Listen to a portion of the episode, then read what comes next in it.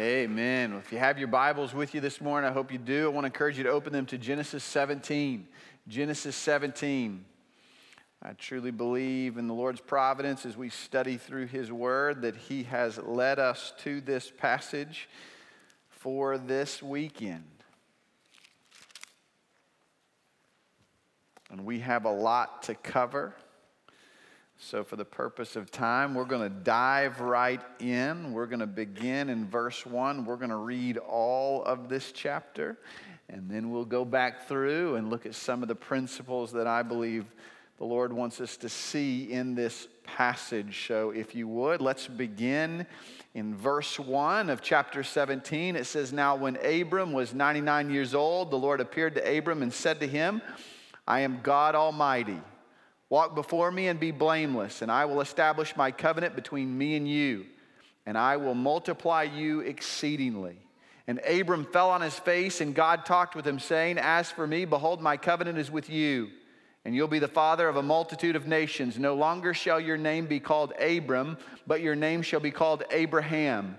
For I have made you the father of a multitude of nations, and I will make you exceedingly fruitful, and I will make nations of you, and kings will come forth from you, and I will establish my covenant between me and you and your descendants after you throughout their generations for an everlasting covenant, to be God to you and to your descendants after you.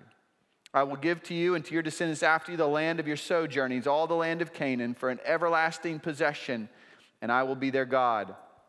God said further to Abraham, Now as for you, you shall keep my covenant, you and your descendants after you throughout their generations.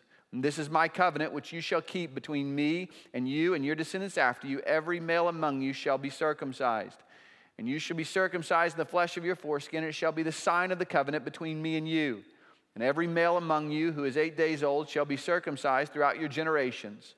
A servant who is born in the house or who is bought with the money from any foreigner who is not of your descendants. A servant, a servant who is born in your house or who is bought with your money shall surely be circumcised. Thus shall my covenant be in your flesh for an everlasting covenant. But an uncircumcised male who is not circumcised in the flesh of his foreskin, that person shall be cut off from his people. He has broken my covenant. Then God said to Abraham, As for Sarai, your wife, you shall not call her name Sarai, but Sarah shall be her name, and I'll bless her. And indeed, I will give you a son by her. And then I will bless her, and she shall be a mother of nations. Kings of peoples will come from her. Then Abraham fell on his face and laughed and said in his heart, Will a child be born to a man 100 years old? And will Sarah, who is 90 years old, bear a child? And Abraham said to God, Oh, that Ishmael might live before you. But God said, No, but Sarah, your wife, will bear you a son, and you shall call his name Isaac, and I will establish my covenant with him for an everlasting covenant for his descendants after him. As for Ishmael, I have heard you. Behold, I will bless him and will make him fruitful and will multiply him exceedingly. And he shall become the father of 12 princes, and I will make him a great nation. But my covenant I will establish with Isaac, whom Sarah will bear to you at this season next year. When he finished talking with him, God went up from Abraham. And then Abraham took Ishmael his son and all the servants who were born in his house, and all who were bought with his money, every male among the men of Abraham's household, and circumcised the flesh of their foreskin in the very same day as God had said to him. Now, Abraham was 99 years old when he was circumcised in the flesh of his foreskin, and Ishmael, his son, was 13 years old when he was circumcised in the flesh of his foreskin. In the very same day, Abraham was circumcised, and Ishmael, his son, and all the men of his household who were born in the house or bought with money from a foreigner were circumcised with him. Let's pray together. God, we, we thank you for your word that speaks so plainly to us about who you are and how you work in our life. And God, I pray for these few brief moments, you would help us to hear your voice. And God, I pray that we would apply the truths of this passage to our life, that we might not be hearers only, but doers of your word, that we might live out your truth in our life, that we would glorify you in all we do. We pray this in Christ's name. Amen. As we come to chapter 17, we find Abraham in a place of, of probably great discouragement. 17 naturally fits with 16. You'll notice there at the end of 16, it says he was 86 years old when Ishmael was born. Now he finds himself 99 years old. 13 years have passed.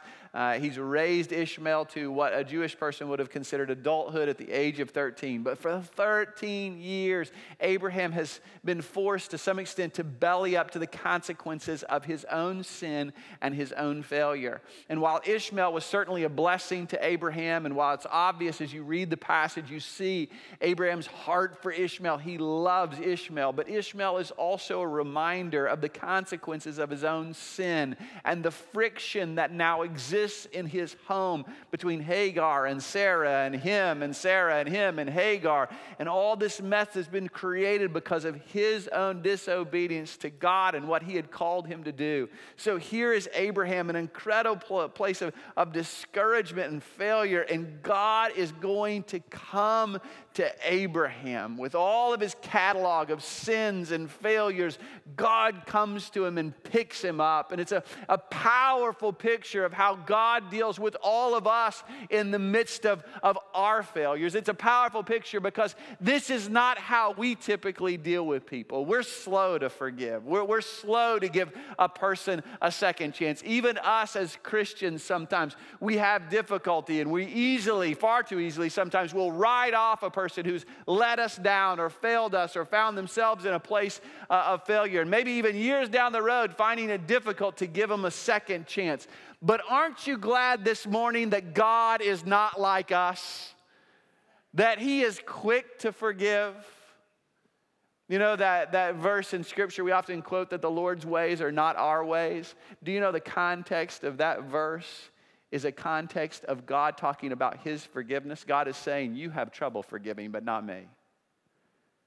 What a great encouragement to Abraham as God now comes to him in his sin and his failure. And God is going to encourage Abraham, and he's going to encourage Abraham in at least three ways. Three ways I want us to see very clearly this morning.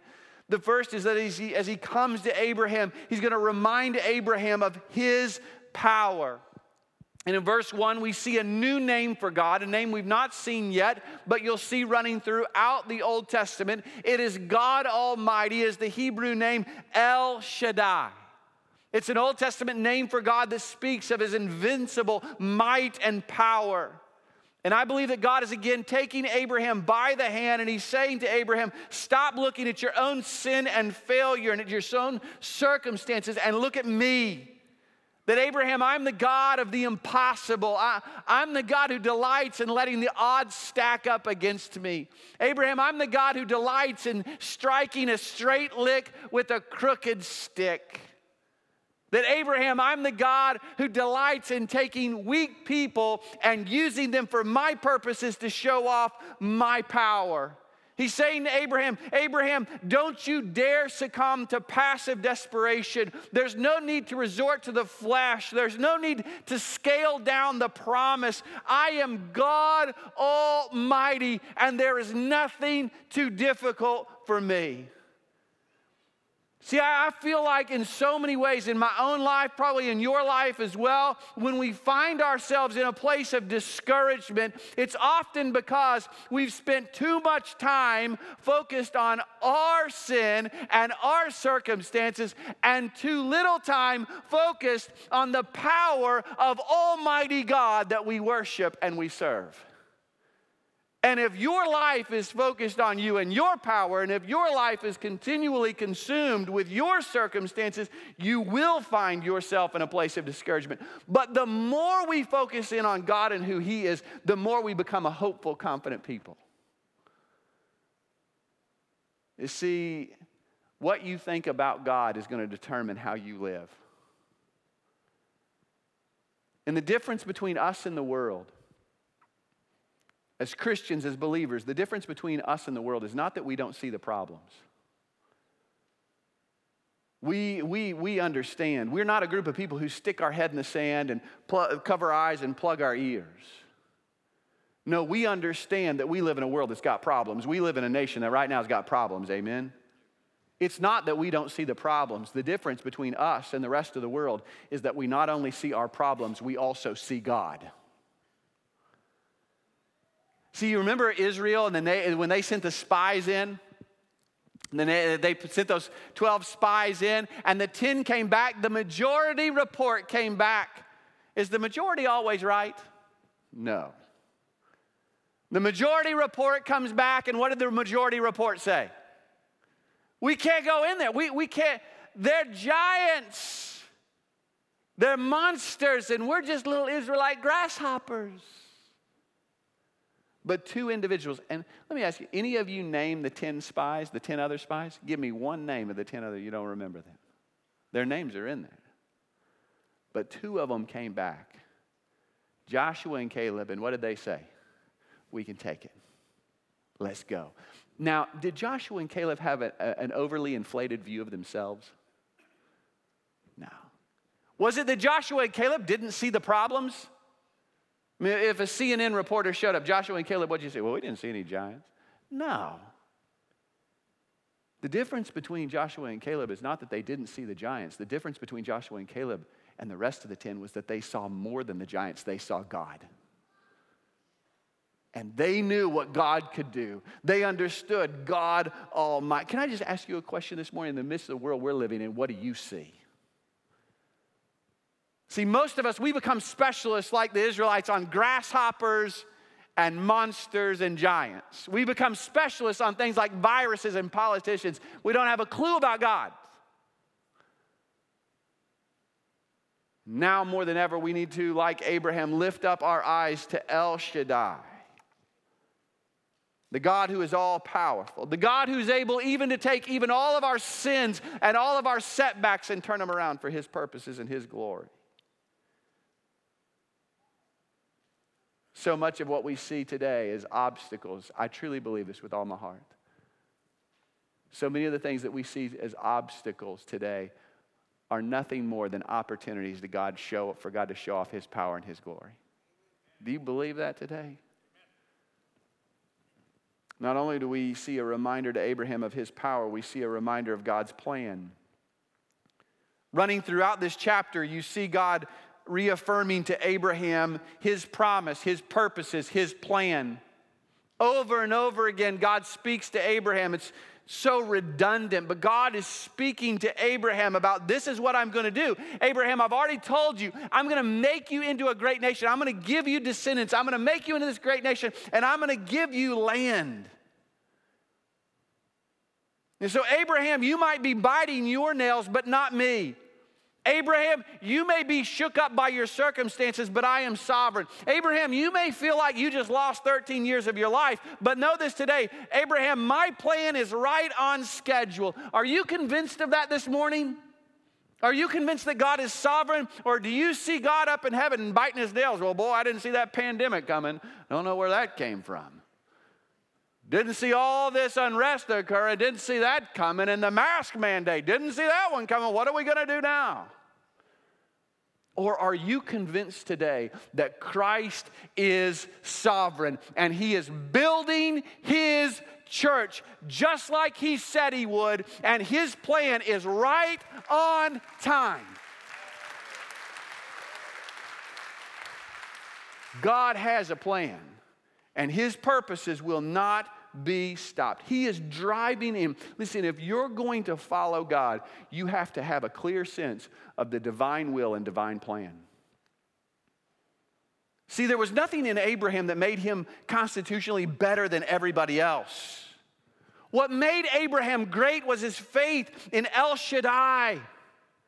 Paul talks about this in Romans chapter 4. What made Abraham great is that he believed that what God had promised and purposed to do, he was able to perform.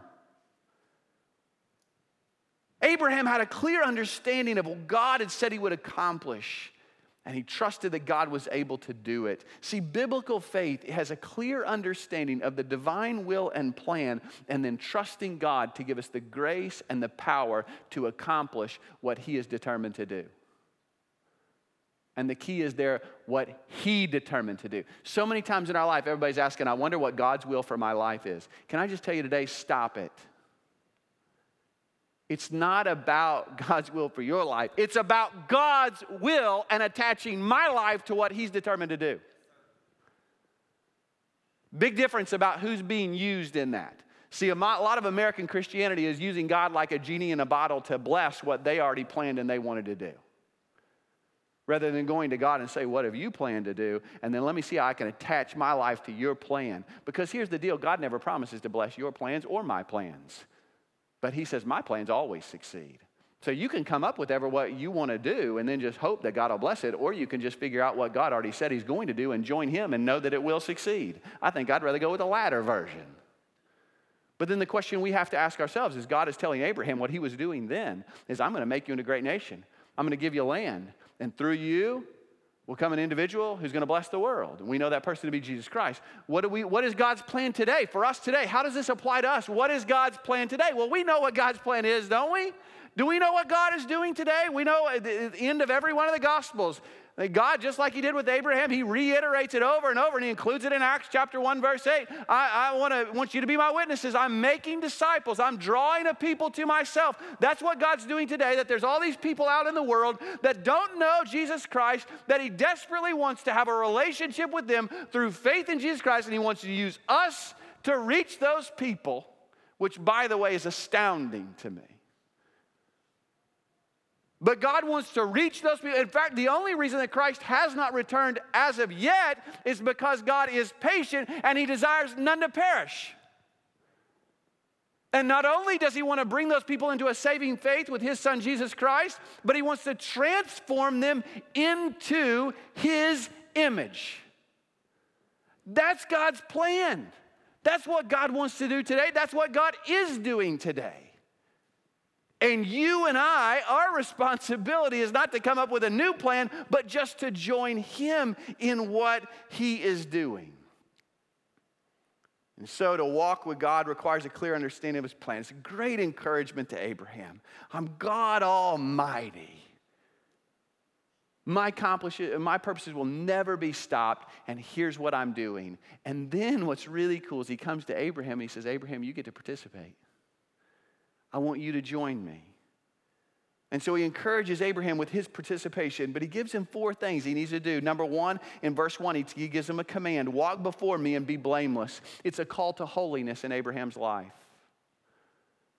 God is saying to Abraham, I am holy, you be holy. Now, is Abraham going to be perfect from this point forward? Not a chance. We're going to find out. He's going to make all kinds of mistakes. But here's the deal the heart of God's people is that they are pursuing holy living, they are pursuing righteousness, they are pursuing blameless lives. Now, will we be perfect this side of heaven? No. Will we one day be made perfect? Yeah. What does Philippians 1 6 say? He who began a good work in you will carry it on to the day of completion, to the day of Christ Jesus. God will complete us at some point. Now, we're never going to reach that on this side of heaven, but that does not prevent us from, every, from getting up every day and committing ourselves to holy living. See, if we know what God's doing, God is doing in your life, He's trying to transform you into the image of Christ. That's what He's doing. Philippians 1 6 says that's what He's doing every morning. When you get up, He's working in your life to mold you and shape you into the image of Jesus Christ. And so every day when you get up, you get one of two options. You can work with Him or against Him. And so the goal of my life is to get up every day and say, God, thank you for not giving up on me. And today I commit myself again to holy living. I want to live for you. I want to your, your glory. See, we know what his plan is. We know what he wants to do. And, and the heart of his people is I want to live in such a way that I accentuate the gospel message that I'm proclaiming. The New Testament oftentimes calls it living above reproach. Listen, if we want to participate with God, the heart, we're not going to be perfect until we get to glory and see Jesus, but the heart of God's people is saying, I know every day I'm pursuing perfection in my life. It's what I like to call the impossible possibility. Do you know if you know Jesus Christ, your personal Lord and Savior, you have the Holy Spirit residing in you, you have the ability to say no to sin. Did you know that? In every instance, you have the ability to say no to sin. Now, will you do it perfectly every time? No, but you have the ability and nothing should stop us from pursuing perfection in our life to the glory of Christ for the growth of his kingdom. Abraham, you want to walk with me? You got to walk with me and be blameless.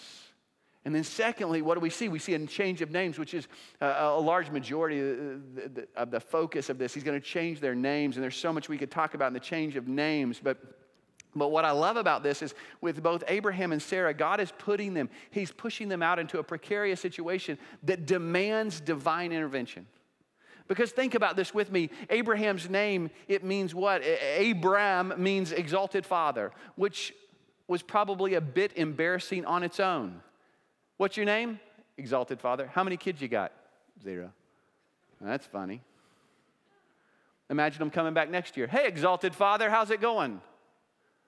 Well, actually, my name's not Exalted Father anymore. Well, yeah, what is it? God changed it. Now I'm Father of a multitude. How many kids you got this year? Zero. Imagine Sarah. Sarah's name means princess. God changes her name. Her name now means mother of many kings. How many kids you got, Sarah? Zero. What in the world are you doing? And Abraham and Sarah are taking those names to themselves and they are stepping out into a world and they are saying to this world, unless God comes through, we're going to be the laughing stock of all Mesopotamia.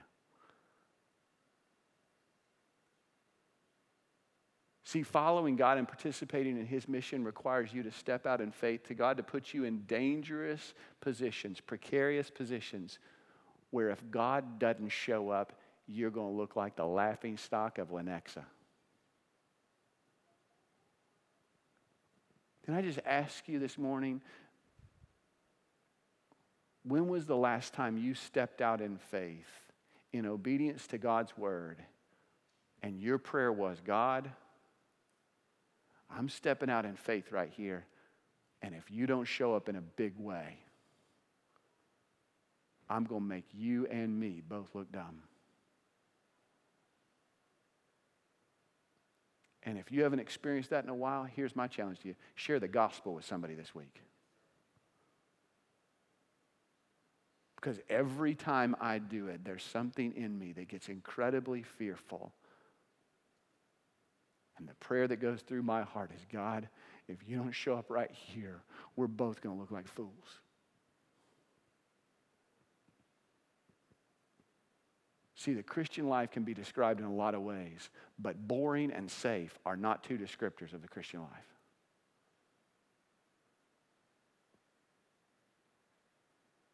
See, the problem with a lot of Christians is, is about as exciting as our prayer life gets is praying over a bowl of oatmeal in the morning.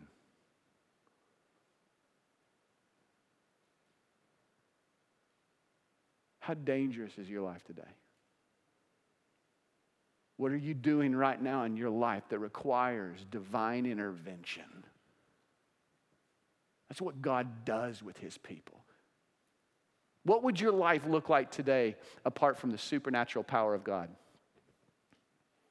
If you unplug the supernatural power of God from your life, would it look pretty much the same? Are you just doing what any other individual in this world could do? We, I ask this oftentimes of our church. What would Lenexa Baptist Church look, look like apart from the supernatural power of God? Are we just doing what any other organization could do? And quite frankly, a lot of organizations could do a whole lot better than us. Or, or, are we engaged in an eternal mission that's bigger than ourselves, that every day requires divine intervention? I went back and I was looking through some old photos from Lenexa Baptist Church and found a cubby back there where, where Chris Taylor and Pastor Steve stuck away a bunch of pictures. And I was going through this box this week and I saw a picture of Pastor Steve standing on this ground when it was nothing but a cornfield and he had a hand of dirt and a little dirt in his hand. And I remember him telling me when I saw that, it reminded me of him telling a story to one of the church members when they were over at the Bourgade building, the little Bourgade building, and he had, they, they, they said, We need to purchase that land over there. And somebody said to him, What in the world do we need 10 acres for? Oh, the church like, oh, why do we need 10 acres? And Pastor Steve, because God told me one day we're going to have 2,000 people coming to worship. And you know what that individual his response to Pastor Steve? He laughed at him. And you look at the early days of this church, and apart from divine intervention, it would have gone nowhere. What are you doing in your life that requires divine intervention today? Abraham's being pushed out. You're going to take a new name father of a multitude, mother of kings, and you don't have any kids. You know why? Because I'm going to put you in a position where you're going to have to have my divine, intervention. You're going to look like a laughing stock. And then we see the whole issue of circumcision, the biggest portion of this chapter. And uh, as I was praying about this this week, this is we got families coming together, and I thought, you know, in the worship service, and why couldn't God just tell them to get a tattoo? You know, I mean, it would have been a little easier to explain to the children. But uh, the point of this, that was intended to be funny. Y'all are not working with me this morning. Maybe you need me to go in the gory details this morning. I don't know. Maybe you wanted those details. Um, but the picture here is the overriding picture here is that circumcision will become to this group of people a permanent outward sign of an inward commitment to God. What we see Paul talk about in the New Testament a lot is that circumcision, apart from a true heartfelt change and commitment to God, means nothing. But what they were symbolically saying in this sign of their covenantal agreement that is that they were being cut away from sin. There was a cutting away here. And if you know the previous chapter and the trouble that Abraham got into, you understand why this particular cutting away is occurring. And what Abraham and his family is saying is we're stopping that the, the whole reason this nation exists is not the flesh. We tried the flesh, that didn't work out well. The only explanation for the, for the birth of this great nation will be the supernatural power of God and his promise to send a child who will save not just us, but all his people. And so it was an outward expression of an internal commitment to cut away from sin and completely commit themselves to God. And what is our, what is the sign of our covenant today? It's baptism. The sign of our covenant is an outward expression of an internal commitment. And those baptism waters, there's nothing supernatural about those baptismal waters. What makes those baptismal waters sacred is the internal commitment of your heart, same as it was with the, the sign of circumcision. But what God is telling the nation here is you got to be deeply committed to me. You got to be all in. You got to put away the past. Can you imagine what teaching lesson this was for the family of faith? Eight years old. You don't have a choice. But this is who we are. We're a people, Abraham, we're a people that, that have been cut away from the past and the flesh and sin, and we're completely committed to God. And what mattered most was the circumcised hearts within them that were giving themselves completely to God. And what's so powerful at the end of this is Abraham just does it. He's obedient. That's what you see in verses 23 and following. He just starts going through his family. And I'll be honest with you, I think that took more faith than leaving Ur of the Chaldees. I mean, put yourself in Abraham's shoes for a moment. He didn't know anything about this. God gives him instruction. And what does he do? Simple obedience. And do you see what God has done through this process? In fact, throughout this process, there's just a spirit of repentance. But he's brought Abraham back to a place of simple obedience. And, and, and God's patience towards us in our times of wandering away from God, God's patience towards us in those seasons where we disobey God and we walk away from Him. God's patience in those moments are always intended to bring us back to a place of renewed obedience and faithfulness to God. It's the kindness of the Lord that leads us to repentance. God is leading Abraham back to a place where he's deeply committed and obedient to what God initially told him to do. Do you see what God is doing here with Abraham? Abraham, I'm not done with you. I am El Shaddai. I'm God Almighty, and I've got a powerful plan, and I want to use you to accomplish it. Abraham, you get on board with me and watch and see. You've tried it your way. You went in the way of the flesh. You thought you were smarter than me. And where did it get you? A lot of misery. Now, how about doing it my way, and let's see what I can do when you simply give your life to me? You may have heard the story of Charles Blondin. Charles Blondin was the guy who tightroped across Niagara Falls a whole bunch of times, would do all these shows. People would meet him out there. He'd do all these crazy stunts. tightrope uh, walking across Niagara Falls. And on one occasion, he had this group of people out there, and he walked across, and then he pushed a wheelbarrow across the tightrope to the other side. And he got to the other side. Y'all like that? Yeah, yeah, yeah, that's great.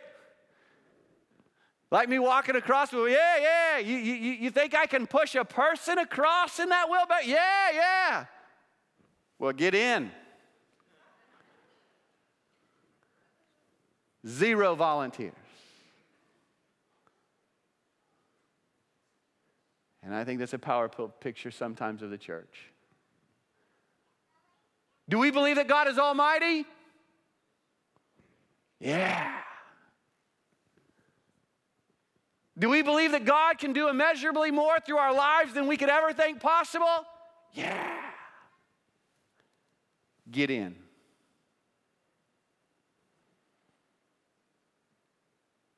It's not enough to just come into this room and sing his praises. Sooner or later, you got to go outside those walls and participate in the mission. You got to get outside the boat. You got to trust Him. And you got to know, God, if you don't show up, we're both going to drown. And you know what you find in those moments? God is always faithful. It's the 11 o'clock service. I got a little time. Look at this verse. If you got your Bible, you get an extra material, all right? Hebrews 10:38. I love this verse. We'll close here, I promise.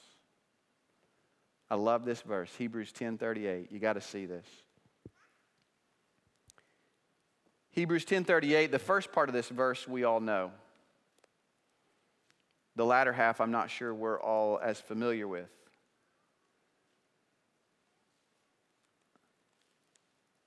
But when we were going through Hebrews, this stuck out to me, and I don't think I'll ever look at this verse the same again. Hebrews 10:38 says, "But my righteous one shall live by faith." We know that part. But my righteous one shall live by faith. That's Abraham living by faith. But then it says this, "And if he shrinks back, my soul has no pleasure in him." You know, that shrinks back, it's, it's a nautical term. It's a, it's a picture of a boat going across water and shrink back, to, it means to take down the sails. So it's the picture of a boat out on the water, and then they take down the sails, and the boat stops dead in its tracks. So if he shrinks back, if he takes down his sails, my soul has no pleasure in him. God is not pleased when you and I take down the sails of our lives. See, the Christian life is the supernatural power of God Almighty wants to use the ordinary sails of our lives to direct us where He wants us to go for His purposes, for His mission, and for His glory.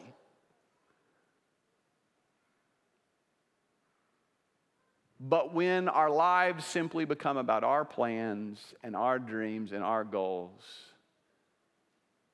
and we miss the mission, we take down the sails. And our lives, spiritually speaking, stop dead in their tracks.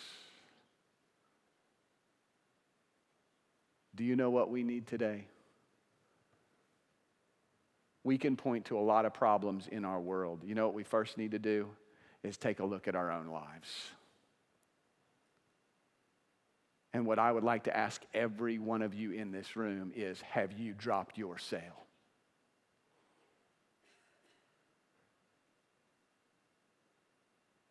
Or have you completely gone in with God in His mission and His plan, knowing that He will not be stopped and His plans and His purposes will succeed? I believe God is doing something great in our nation. And if we want to be a part of it, it's time we got on board with God and got serious about the mission that He gave to us to make disciples and be His witnesses. Let me pray for us. Father, we thank you for our, your, uh, your word that instructs us so clearly on who you are. You are El Shaddai.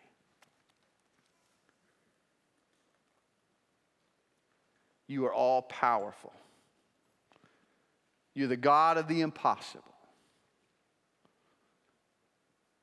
And you have a plan.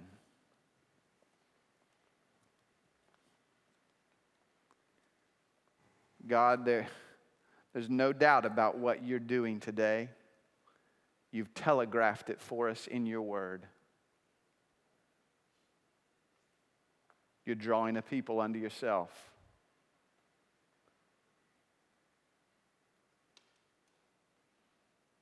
You're building your church, and the gates of hell will not prevail against it. God, I pray that we would engage with you in your mission and we would see your power displayed in our lives, our families, our homes, in our church, in our city, and in our nation. God, I pray today we wouldn't shrink back and drop our sails, but we would give our lives completely to you. And would, we would see your power displayed in us for your glory and for the growth of your kingdom. I pray that all of us today would renew our commitment to you and to your mission. God, if there's anybody here that doesn't know you, I pray that they would see today that they've been on, made on purpose for a great purpose. God, that you knew them before the foundation of the world and you loved them. You sent your son Jesus to die for them, to save them from their sins, so that they might have a relationship with you and so that they might have purpose and meaning, that they might live for something bigger than themselves. And God, I pray that you would draw them to, the, to yourself today by means of your grace, and they would come to know you. They'd come to know grace and forgiveness, peace and joy and purpose and meaning to life. Lord, we love you and we praise you. We pray this in Christ's name. Amen.